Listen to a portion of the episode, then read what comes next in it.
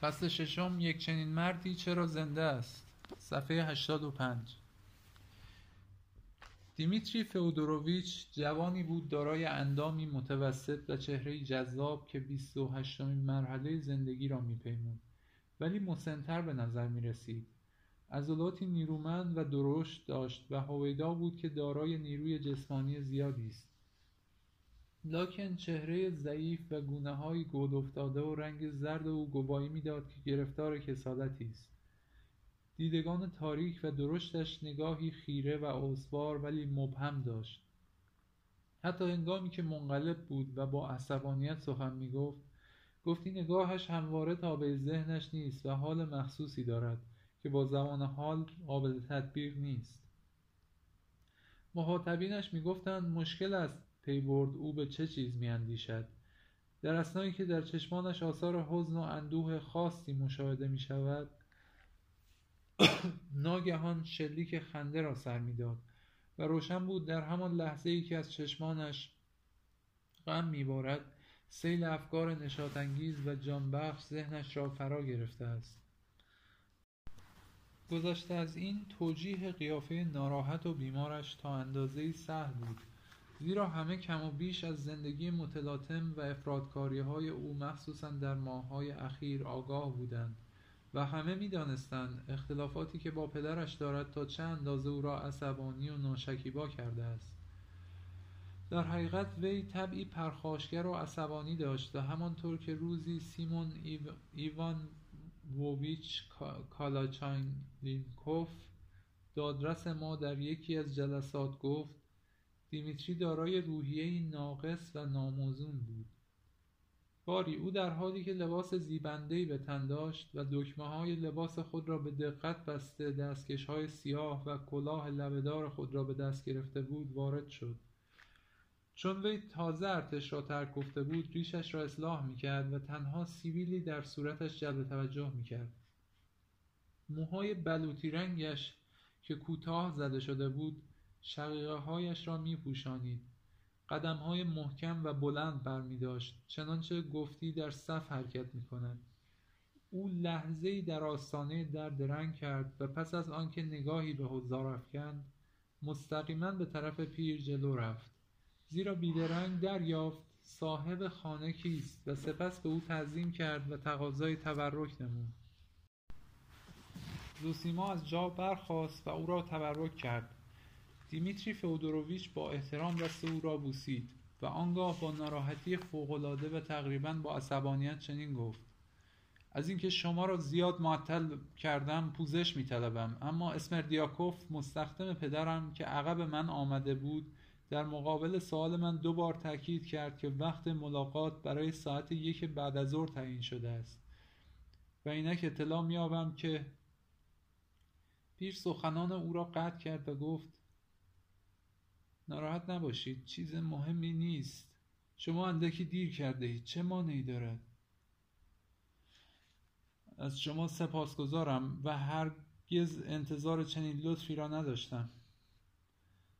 آنگاه پس از آنکه اینسان با شتاب صحبت کرد بار دیگر به پیر تعظیم نمود و سپس ناگهان متوجه پدرش شد و به او نیز با نهایت احترام تعظیم کرد.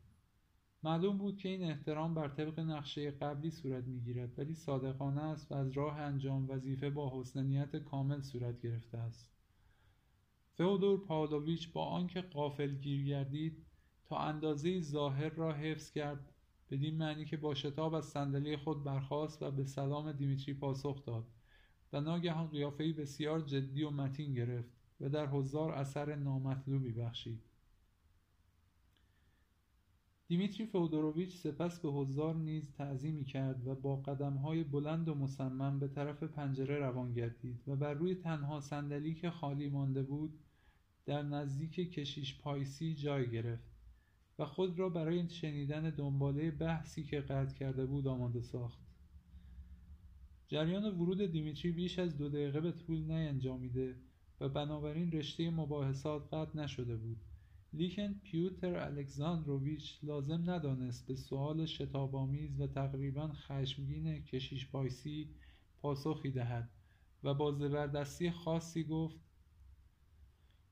اجازه دهید این از این مسئله درگذریم. به ویژه برای آنکه بسیار بغرنج است می‌بینیم که ایوان فودوروویچ لبخند می‌زند. شاید در این خصوص مطلب گفتنی داشته باشد و بنابراین بهتر است به او رجوع کنید. ایوان فودوروویچ گفت خیر من مطلب خاصی ندارم. فقط می‌خواستم تذکر مختصری بدهم. به طور کلی آزادی خواهان اروپا و حتی آزادی خواهان پرشور ما غالبا دیر زمانی است که نتایج سوسیالیسم و مسیحیت را با یکدیگر اشتباه می کنند و این اشتباه از هر حیث جالب است. گذشته از این تنها آزادی خواهان نیستند که مسیحیت و لیبرالیسم را با هم اشتباه می کنند بلکه در اکثر موارد کارگاهان و بازرسان در خارجه نیز در این خصوص دچار اشتباه می شوند پیوتر الکساندروویچ آن قصه پاریسی که نقل کردید از هر حیث پرمعنی است. پیوتر الکساندروویچ بار دیگر با اصرار گفت پیشنهاد می‌کنم جدا از ادامه بحث در این خصوص صرف نظر کنیم. در عوض برای شما این بار داستانی راجع به ایوان فودوروویچ نقل می‌کنم که فوق العاده جالب و شنیدنی است. در حدود پنج, پنج روز پیش ایوان فودوروویچ در جلسه ای که بیشتر زنان در آن حضور داشتند طی مباحثه جدا اظهار داشت که در این جهان هیچ آدمی را ناگزیر به دوست داشتن هم نوع خود نمی کند و در طبیعت قانونی که عشق به انسانیت را به بشر تحمیل کند وجود ندارد و اگر چنین عشقی در دنیا وجود داشته باشد معلول یک قانون طبیعی نیست بلکه تنها از عقیده بشر به جاودانی روح خود سرچشمه گرفته. ایوان فودوروویچ در عین حال اضافه کرد که اساس قانون طبیعت را می‌توان اینطور خلاصه نمود.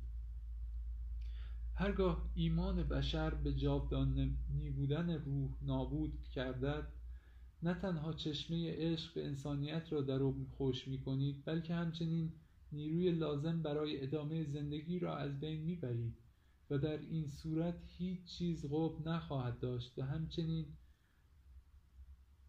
هم همه چیز حتی آدم خاری مجاز خواهد بود. اما به همه و همه اینها اکتفا نکرد بلکه در پایان سخنان خیش تأیید کرد برای هر فردی مانند ما که نه به خدا عقیده دارد و نه به جاودانگی روح. قانون طبیعت اخلاقی باید کاملا تغییر یافته و جایگزین قانون مذهبی قدیمی گردد.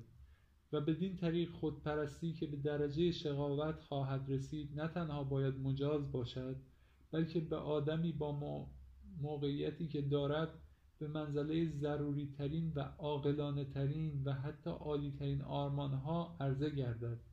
آقایان با در نظر گرفتن این عقیده عجیب و غریب می توانید تا اندازه‌ای به افکار و گفتار دوست خارق العاده ما و دلبسته اندیشه های مخالف عقاید عمومی یعنی ایوان فودوروویچ پی ببرید. دیمیتری فودوروویچ ناگهان چنین فریاد برآورد. اجازه بفرمایید آیا درست شنیدم؟ او عقیده دارد که شقاوت نه تنها باید مجاز باشد بلکه باید برای یک فرد خداشناس به منزله ضروری ترین و عاقلانه ترین و عالی ترین آرمان ها شمرده شود. آیا همینطور است؟ کشیش پایسی گفت آری همینطور است. این سخنان را هرگز فراموش نخواهم کرد. دیمیتری این بگفت و همانطور که ناگهانی به سخن پرداخته بود ناگهانی نیز خاموش شد. در حالی که همه چشمها با کنجکاوی هرچه تمامتر به سوی او دوخته شده بود. پیر ناگهان به ایوان فودوروویچ روی آورد و از او پرسید آیا به راستی شما عقیده دارید که نتیجه از میان رفتن ایمان به جاودانگی روح در آدمی چنین خواهد شد؟ ایوان گفت آری من بارها گفتم هرگاه ایمان به جاودانگی روح وجود نداشته باشد نیکی و نیکوکاری رخت از این جهان برخواهد بست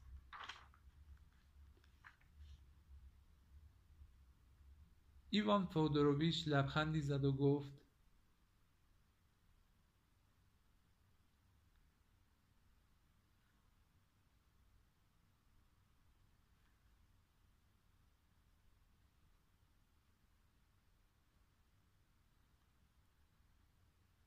هرگاه شما چنین عقیده داشته باشید یا بسیار نیکبخت هستید یا فوقالعاده. ایوان فودوروویچ لبخندی زد و گفت چرا بدبخت؟ برای اینکه ممکن است خودتان نه به جاودانی روح خود ایمان داشته باشید و نه آنچه درباره کلیسا و دادگاه های مذهبی نگاشته اید شما حق دارید. ممکن است چنین باشد. با این همه منظور من تنها شوخی نبود. ایوان فودوروویچ پس از این اعتراف بیدرنگ سرخ شد. پیر گفت درست است. منظور شما کاملا شوخی نبود. این مسئله هنوز در قلب شما حل نگردیده و آن را ناراحت می کند. اما کسی که رنج می برد گاهی از اوقات میل دارد از فرط یأس و ناامیدی برای خود یک نوع سرگرمی بتراشد. اکنون شما نیز از راه ناامیدی خودتان را با نوشتن مقالات برای مجلات و مباحثات طولانی سرگرم می کنید بدون اینکه به استدلال خودتان عقیده داشته باشید شما با قلبی رنجور اندیشه های خیش را به باد تمسخر می‌گیرید این مسئله برای شما هنوز حل نشده و به همین جهت شما را غرق در نگرانی کرده است. زیرا باید به هر قیمتی که هست راه حلی برای آن بیابید. ایوان فودوروویچ در حالی که لبخند اسرارآمیزی زد از اوسیما به لحن عجیبی پرسید اما آیا ممکن است این مسئله برای من به طور مثبتی حل شود؟ هرگاه به طور مثبت حل نگردد به طریق اولا به طریق منفی هم حل نخواهد شد. شاید شما از کیفیت قلب خودتان آگاه باشید و علت ناراحتی شما نیز همین است. با این همه خدای متعال را شکر کنید که به شما قلبی حساس ارزانی فرموده است. قلبی که می تواند چنین رنجهایی را احساس کند و به مسائل آسمانی توجه نماید و موضوعهای آسمانی را تجسس کند زیرا منزلگاه ما آسمان است. از خدا می خواهم که شما را در حل این مسئله یاری کند. پیر دستش را بلند کرد و بدون آنکه حرکت کند در جای خود در صدد تورک ایوان فودوروویچ برآمد. اما ایوان فودوروویچ ناگهان از صندلی خود برخاست و به او نزدیک شد و پس از آنکه تبرک کردید دست زوسیما را بوسید و با چهره جدی و استواری به جای خود بازگشت.